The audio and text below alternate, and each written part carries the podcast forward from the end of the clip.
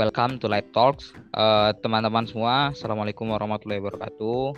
Uh, sekarang kita lagi bersama dengan Hafiz Hibatullah ya. Apa kabar Hafiz? Alhamdulillah sehat bang. Alhamdulillah.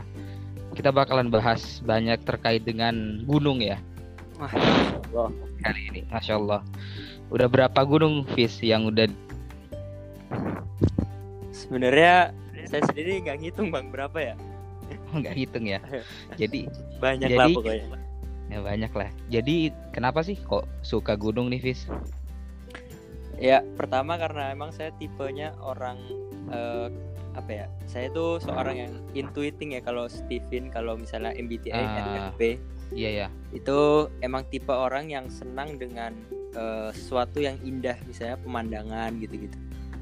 Hmm, iya, Jadi iya. itu pertama emang karena karakter saya kayak gitu makanya saya juga suka gunung. Terus yang kedua emang Mm. eh, udah hobi bang dari sejak apa ya sejak SMP. Saya dikenalkan waktu itu emang saya suka dari SMP masuk ke organisasi pecinta alam.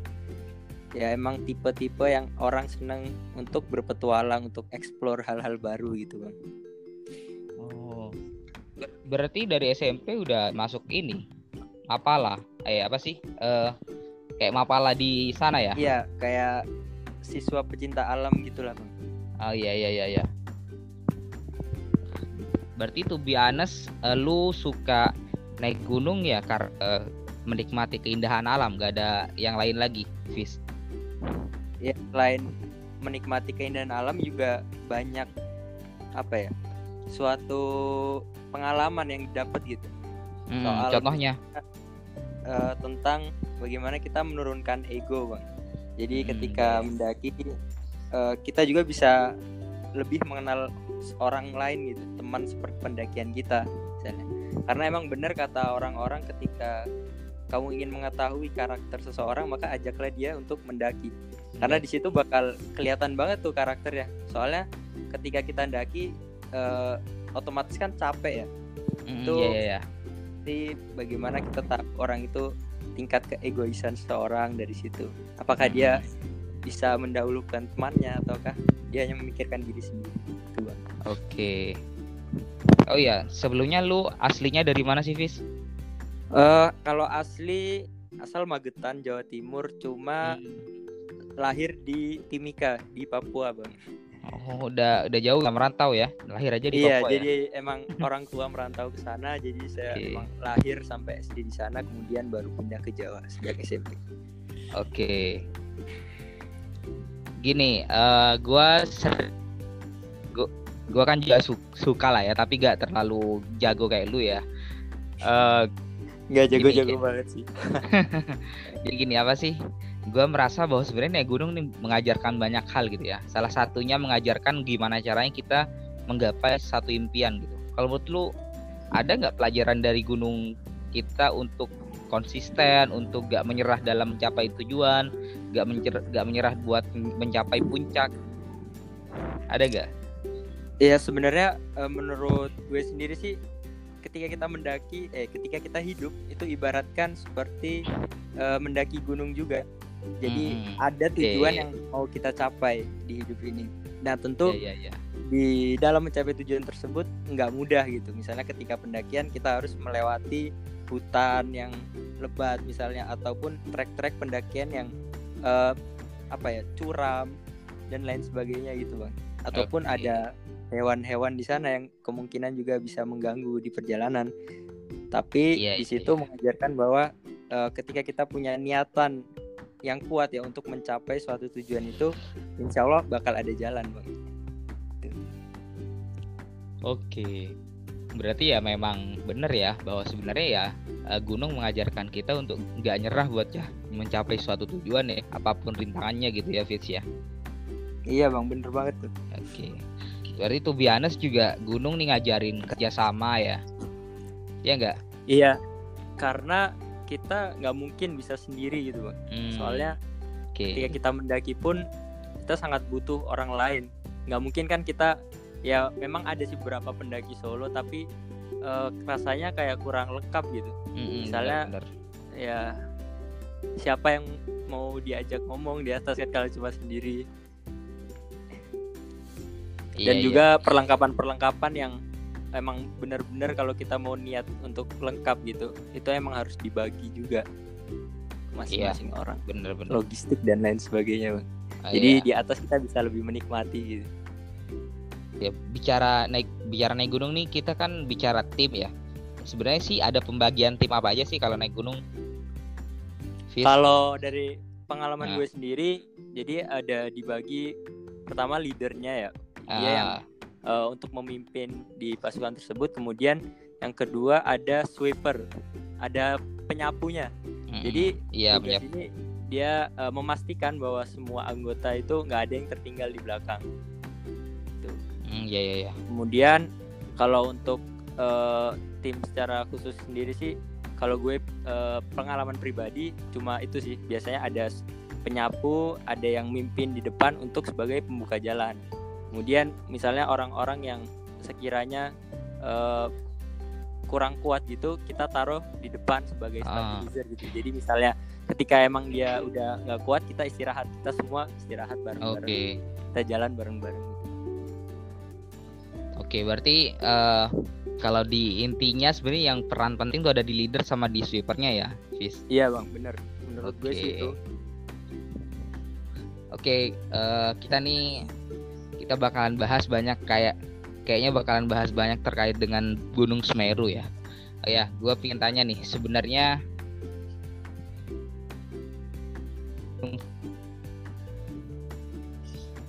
kan udah selesai nih. Masih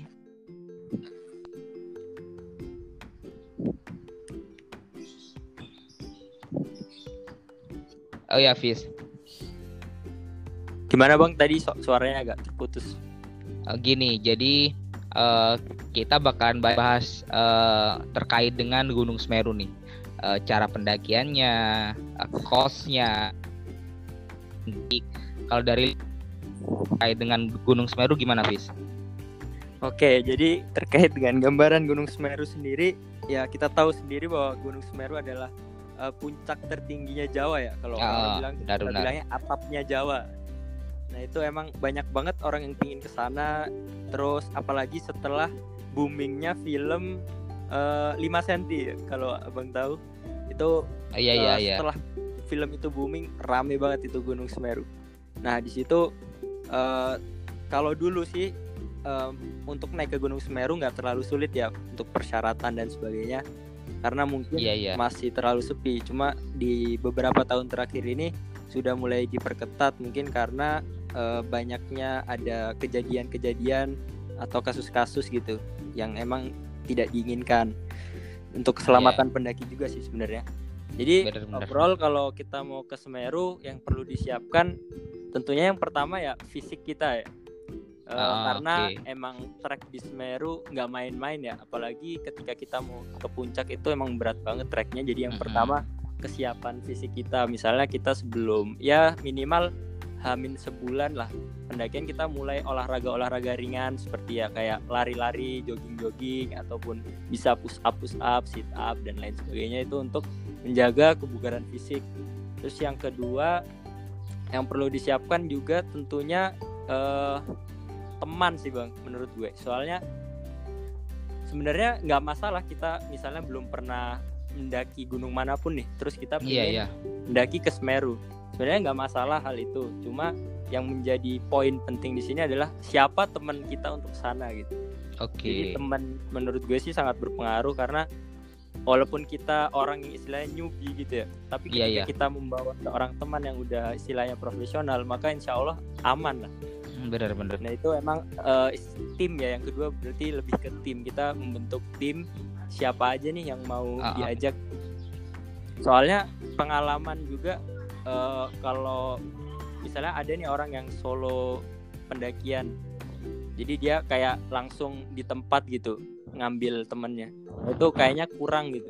Eh, Karena kita juga kan kurang tahu nih orang yang kita ajak mendaki siapa kalau misalnya kita langsung ke tempatnya jadi lebih baik kita persiapkan sebelumnya eh, teman-teman yang emang udah kita kenal gitu orangnya sehingga ke depannya lebih gampang terus mungkin selanjutnya terkait dengan perlengkapan ini memang salah satu hal yang penting dan Oke. emang sekarang di apa ya istilahnya agak ketat terkait perlengkapan ini ketika kita mau ke Semeru.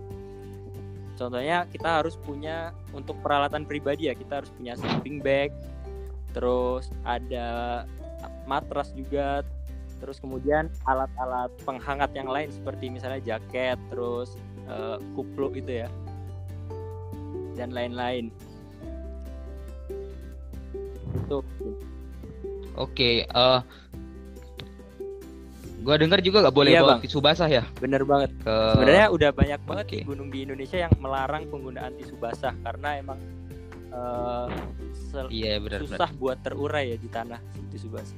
Kemudian yang kedua eh, kurangnya Oke. kesadaran pendaki untuk membawa turun sampah sehingga ketika acara bersih gunung Mm-mm, itu ya benar benar. itu ber berapa ratus kilo sampah itu ya dan mayoritas ada tisu basahnya soalnya kan emang praktis banget itu ya di atas kita membersihkan alat makan pakai tisu basah misalnya kita bersih bersih juga bisa pakai tisu basah ketika air emang sedikit gitu cuma karena emang mungkin kurangnya kesadaran ya jadi sampah itu nggak dibawa turun jadi banyak tisu-tisu basah berserakan kalau misalnya pernah mendaki terus eh, melihat jejak tisu basah itu kemungkinan ya bekas dipakai orang untuk membuang kotoran gitu. Ah, iya benar. Oke, eh jadi kalau menurut lu ya kalau perlengkapan tuh terkait dengan yang penting kira-kira udah ya tadi ya. Kalau ter- menurut lu yang yang yang harus kita bawa gitu. Sebenarnya nggak kalau naik gunung tuh nggak ada yang harus banget. Kalau perlengkapan pribadi sih, kalau menurut lu apa aja yang wajib kita bawa nih untuk Kalau gue nyubi-nyubi nih? sendiri yang pertama yang Yes. wajib banget dibawa tentunya sleeping bag ya karena itu emang penting banget karena kita eh, nggak tahu apa yang akan terjadi walaupun kita udah biasa misalnya dengan dingin udah gue nggak perlu pakai sleeping bag udah cukup jaket aja itu nggak bisa dibenarkan Iya sebenarnya benar-benar. Soalnya ya emang kita menjaga untuk kemungkinan terburuk. Terus yang kedua jaket. Jaket ini emang paling penting juga karena ya nggak mungkinan Iya. kita ke atas tanpa jaket cuma kaosan doang gitu. Soalnya suhu di gunung pun bisa sampai terkadang bisa sampai minus juga gitu. Minus benar-benar. Selanjutnya untuk perlengkapan pribadi tentunya obat-obatan nih. Ini penting banget apalagi eh, orang-orang yang emang punya penyakit yang eh, istilahnya dia udah tahu lah penyakitnya dia. Misalnya ada mah ataupun asma dan sebagainya itu emang harus dipersiapkan baik obat-obatannya agar ketika misalnya terjadi sesuatu gitu eh, kita nggak panik gitu. Misalnya nggak ada obatnya. Nah itu. Itu sih mungkin yang penting dan harus di Oke. apa ya harus ada banget lah.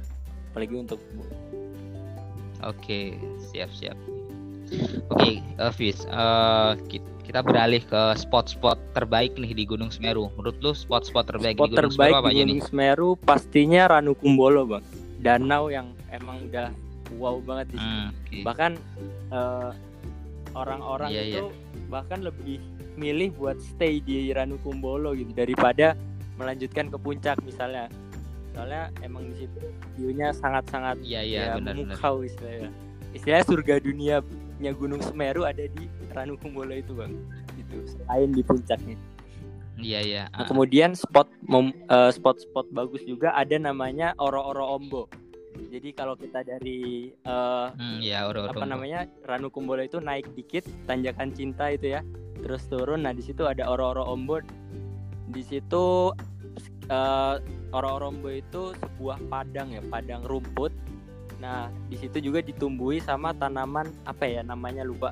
Pokoknya yang warna ungu itu bang, Nah, itu keren keren banget dipakai Ah, spot foto orang-orang biasanya di situ. Iya. spot foto ya. Oh iya, benar-benar. Bukit Bukit Cinta ada kan ya? Bukit Iya, Cinta. itu juga termasuk salah satu yang emang biasa dijadikan spot-spot menarik ya. Cuma yang paling emang yang paling menarik adalah Oke. di Ranu Kumbolo sendiri. Kalau kita melihat eh, sunrise ya dari Ranu Kumbolo itu kan ada semacam dua bukit gitu kalau dilihat dari tengah. Nah kemudian mataharinya naik dari tengah seperti Iya, ya benar-benar. kayak kalau kita lihat gambaran-gambaran anak TK gitu ya. Sebenarnya indah banget bang di situ. Iya, iya. Iya, uh, to be honest gua gua merasa ketika di Ranukumbolo tuh uh, iya dingin, dingin banget, banget ya. Sangat dingin malahan. Iya cuy, gua udah pakai sleeping bag tapi ya ngerasa ya kayak gak kayak kayak kayak gak biasanya gitu. Dan iya bisa kayaknya minus ya. Kadang emang minus bang, soalnya di sana. kemarin eh, terakhir gua ke sana malah ada uh, butiran-butiran es gitu di tenda kita. Iya. Karena kan daerah iya, benar-benar sama sih pas gua tuh. Di Ranukumbolo itu semacam dikelilingi apa ya lembah kayak di dalam lembah gitu ya. Jadi angin itu ya langsung kena ke kita hmm, iya, gitu. Iya. Berputar di dalam situ. Iya benar. Jadi emang kondisinya emang dingin banget ya. Makanya di Ranukumbolo pun dilarang kita untuk mandi ya, apalagi berenang di sana. Soalnya emang salah satu alasannya sangat dingin itu. Benar-benar. Pernah juga ada kejadian yang menelan sampai menelan korban gitu karena gara-gara dia renang di Rani Kumbul. Hmm.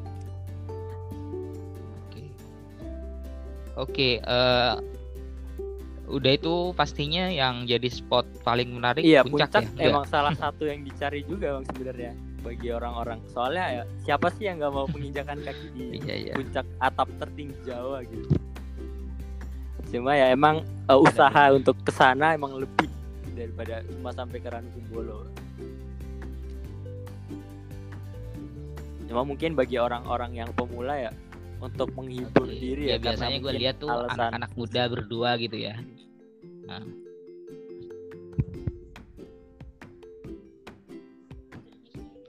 iya oke. Berarti biasanya gue lihat uh, anak-anak muda berdua cowok cewek biasanya itu sampai Ranukumbolo udah itu balik lagi. Gue liatnya gitu doang sih kebanyakan. Iya gak Fit gimana bang? Tadi terputus uh, jadi jadi gua gua lihat biasanya tuh kalau gua was pas gua waktu ke Semeru tuh gua lihat ba banyak anak muda berdua cowok cewek. Nah itu biasanya sampai Ranu Kumbolo doang. Jadi dia cuma menikmati Ranu Kumbolo doang sih.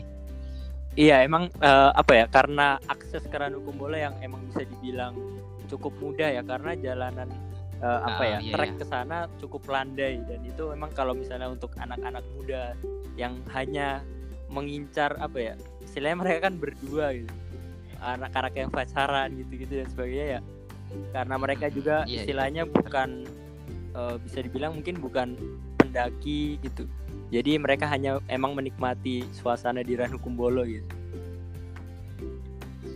ya, okay. selain aksesnya juga emang sangat gampang kalau Iya benar benar benar. Kalau ini Fis, uh, estimasi perjalanan di ke, untuk ke Semeru untuk sampai ke puncak berapa lama sih? Kalau estimasi perjalanan sebenarnya uh, kembali ke masing-masing orang seberapa cepat kita berjalan ya. Cuma kalau untuk waktu hmm. rata-rata sendiri uh, ke Semeru kita nyantai itu tiga hari dua malam lah minimal atau kalau misalnya mau lebih malam. menikmati lagi bisa empat hari tiga malam itu jadi biasanya untuk hari pertama nih kita treknya cuma sampai ke Ranukumbolo kemudian bermalam satu malam di Ranukumbolo kemudian melanjutkan perjalanan lagi di hari kedua sampai ke Kalimati nah di situ kita Iya. Bermalam lagi di situ, kemudian paginya summit ya, summit ke atas, kemudian turun, baru pulang. Iya. Cuma kalau tiga hari ini emang bisa dibilang uh, lumayan juga lumayan capek terutama ketika kembalinya ya pulangnya soalnya kita dari Kalimati langsung turun ya ke bawah cuma kalau dari saran gue buat kalian yang emang liburnya agak panjang dan ingin menikmati uh, suasana di Gunung Semeru yang lebih syahdu gitu ya bisa menyiapkan waktu iya, sekitar empat hari tiga malam itu uh, yang waktu yang pas menurut gue iya ya gue soalnya kemarin tiga hari dua malam sih dan ngerasanya keburu banget gitu. Iya, emang bener. dari ke Kalimati ke bawah. Uh. Oh ya, uh, kita bicara ini aja nih, uh, summit nih. Kan kalau di Semeru tuh terkenalnya summitnya lumayan susah ya, dan kita dari jam 12 malam kan ya, iya, atau banget. dari dari tengah malam lah. Nah itu gimana Fis kalau dari pengalaman lu Fis? Lu cara buat buat uh, summit apa yang perlu dipersiapkan summit karena kan memang medannya lumayan berat ya berdebu mm -hmm. terus kerikil menurut lu apa aja sih yang perlu dipersiapkan oleh teman-teman semua nih iya untuk persiapan ke summitnya ini emang kita harus persiapan dari hari sebelumnya misalnya kita udah uh, ada target nih estimasi sampai ke Kalimati jadi Kalimati itu pos terakhir ya sebelum ke puncak kita kalau bisa nyampe Kalimati itu sebelum uh, matahari terbenam sebelum maghrib jadi kita punya hmm. waktu hmm. istirahat yang cukup gitu sebelum waktu summit. Soalnya emang estimasi yeah, yeah, ke iya. puncak sekitar bisa ditempuh 6 jam ya. 6 jaman dari Kalimantan yeah, ke puncak bener. itu normalnya. Kalau bisa lebih cepat, bisa juga lebih lama tergantung kondisi masing-masing orang. Nah, jadi biasanya orang-orang mulai summit itu pada jam 12 malam yang sudah disebutkan Bang Maliki tadi. Nah, iya. Yeah. Kalau kita sampai di Kalimati malam juga, jadi kita kurang buat istirahat gitu. Jadi yang pertama harus dilakukan adalah kita harus punya waktu istirahat yang cukup karena emang e, waktu ke summit ini membutuhkan tenaga yang ekstra ya. Walaupun kita udah nggak bawa iya, carrier, ya, tapi emang treknya sangat-sangat bisa dibilang bisa dibilang menyiksa juga sebenarnya. Karena full iya. berpasir dan ketika kita naik tiga langkah kita mundur dua langkah. Iya benar-benar. Dan itu emang memakan waktu yang sangat uh, yang lumayan lama ya 6 jam untuk sampai ke puncak sedangkan waktu turunnya itu bisa setengahnya bahkan kurang. Iya iya. Dan iya kemudian, karena memang terkenalnya itu ya. Iya. Uh, gimana gimana lanjut. M eh, mungkin kemudian yang kita persiapkan adalah uh, tenaga kita ya, energi jadi jangan lupa untuk sebelum summit untuk kita sarapan lah istilahnya sarapan jam 12 ya untuk menyiapkan benar, tenaga karena uh, ketika kita di atas nanti tentu kan kita udah nggak bawa beban, nggak bawa carrier dan nggak bawa makanan paling cuma bawa snack-snack dikit ya untuk menggajal lapar. Nah itu yang perlu iya. dipersiapkan yeah. dan jangan sampai lupa itu adalah makan karena makan ini penting banget buat tenaga kita di atas itu bang. Uh, iya ya Iya, gue juga merasa bahwa sebenarnya uh, ketika naik tiga langkah itu ya, ya pas itu turun dua langkah gitu. Kayak kayak kita sia-sia karena memang di sana treknya kerikil banget iya, kan, ya. jadi kita butuh tenaga. Oke.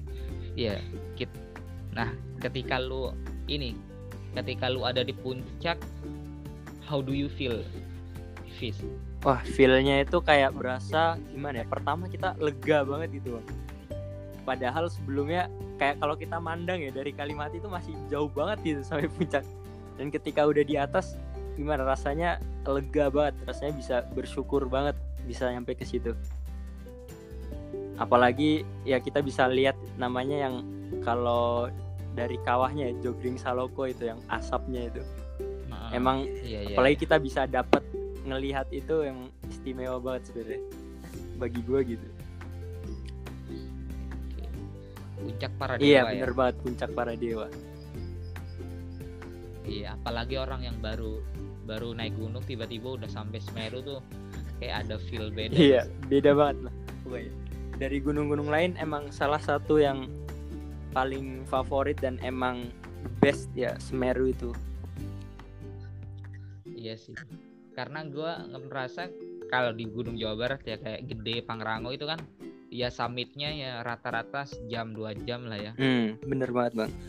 Nah kan Gunung Semeru ini memang ya kita ekstra banget gitu buat naik ke puncak itu masih jarak sekitar uh, satu kilo ke atas dari Kalimati ke puncak itu. Dan itu jauh banget dan treknya kita ngelihat dari Kalimati ke puncak aja udah eh bukan di Kalimati apa sih di, uh, di sebelum Kalimati apa posnya? Uh, sebelum Kalimati ada Jambangan. Nah, benar di Jambangan tuh kita kan ngelihat puncak ya. Iya. Nah, di sana ngerasanya ya ush, masih jauh banget ya dan dan di sana ngerasanya kita wah kita bisa nih buat naik ke puncak terus Iya, kerasanya masih tapi keras, di gunung nah, masih kerasa, udah masih kelihatan jauh banget gitu. iya, makanya. Jadi itu yang bikin kadang mental kita tuh cuit gitu. Hmm, bener Nah, uh, kalau dari lu gimana? Uh, sebenarnya kan naik gunung nih bukan masalah fisik doang ya, mental juga jadi jadi salah satu tips juga. Kalau menurut lu gimana cara kita punya mental yang bagus dan kita yakin bahwa kita bakal naik ke puncak tersebut. Nah, nah itu terkait mental yang pertama emang harus dibangun ya dari diri kita sendiri bahwa kita harus yakin bahwa kita nah. itu bisa gitu. Pernah ada pengalaman pendakian waktu di Semeru juga uh, salah satu teman itu uh, kayak nggak kuat gitu. Istilahnya dia kayak sudah menyerah, udah gue sampai sini aja lu lanjutin perjalanan. Uh, terus di situ saya kan sebagai ya istilahnya leader di situ enggak kita harus bareng-bareng pokoknya yakin gue yakin lu pasti bisa deh ayo kita bareng-bareng. Kalau misalnya emang berat ya udah akhirnya waktu itu saya bawain uh, tas dia. Ya jadi saya nandem dua carrier kemudian dia jalan duluan bersama teman yang lain ya. Saya di belakang. Pokoknya uh, yang pertama harus yakin dari diri kita sendiri bahwa kita itu pasti bisa sampai ke atas. Dan kedua mungkin dari dorongan teman itu sangat berpengaruh gitu. Ketika ada satu orang di antara tim kita yang emang udah ngeluh, ngelah, lelah gitu, maka tugas kita sebagai temannya adalah memberikan support, memberikan suntikan energi semangat kepada dia, meyakinkan dia bahwa dia bisa gitu, Bang. Oke. Iya, bener banget penting banget teman, teman juga ya. Karena kan ada teman yang istilahnya cuek acu tak acu ya udah gue jalan aja gitu. Iya benar-benar ya to be honest memang peran teamwork penting banget ya buat di naik gunung. Ya ini jadi hmm. satu hal yang vital gitu. Karena ini bakalan ngebangun mental kita ngebangun uh, cara pandang kita terkait dengan iya bener banget bang. gitu ya.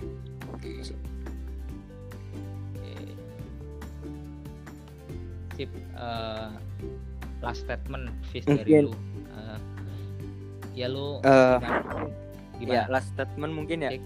Uh, sebenarnya uh, sejatinya yang kita lakukan ketika pendakian itu adalah bukan menaklukkan puncak sebenarnya.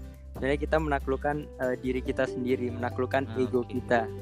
Bagaimana kita bisa berdamai dengan situasi, kondisi, bagaimana kita bisa uh, mementingkan ya, mementingkan orang lain sebelum diri kita sendiri. Karena banyak banget hal-hal yang tidak disangka-sangka ketika pendakian itu terjadi. Misalnya terjadi sesuatu lah pada teman kita atau pada apa tujuan ya. Misalnya terjadi cuaca yang emang buruk gitu dan sehingga kita nggak bisa melanjutkan iya. perjalanan. Maka sejatinya uh, tujuan dari benar, pendakian benar. itu bukan hanya sekedar puncak gitu. Jadi bagaimana kita bisa uh, mengupgrade diri juga ya. Jadi pribadi yang lebih uh, lapang lah lapang dadanya lebih legowo istilahnya. Supaya kita bisa menghadapi kadang kan iya, kita emang bener, ketika pendakian dihadapkan dengan situasi-situasi yang tidak terduga. Nah itu emang melatih diri kita ya untuk berkembang untuk jadi pribadi yang lebih baik. Jadi uh, puncak emang bukan tujuan tapi tujuannya adalah kita kembali ke rumah dengan selamat gitu kan okay, uh, we have uh, one statement ya in this discuss uh, bahwa sebenarnya uh, ya naik gunung tuh bukan menaklukkan puncak ya tapi iya benar banget ego kita sendiri ya Emang... iya okay, itu bisa salah ya. satu yang bisa dicoba lah bagi teman-teman yang belum merasakan nikmatnya sebuah pendakian bisa dicoba ya nagih banget bang. Dijamin nagih ya. sebelum mendaki itu ya kayak iya, ngerasa bener. ngapain sih ini orang-orang capek-capek naik ke gunung sampai puncak turun lagi?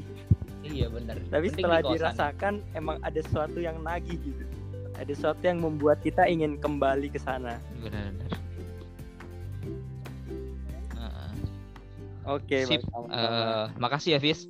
Uh, Iya, to be honest, uh, gue dapat banyak hal pagi ini. Semoga uh, teman-teman bisa bermanfaat amin, buat amin. mendengar kita di sana. Uh, Iya, sama-sama Bang Malik. Makasih Semoga banyak bisa terus menginspirasi. Yo. Waalaikumsalam warahmatullahi wabarakatuh.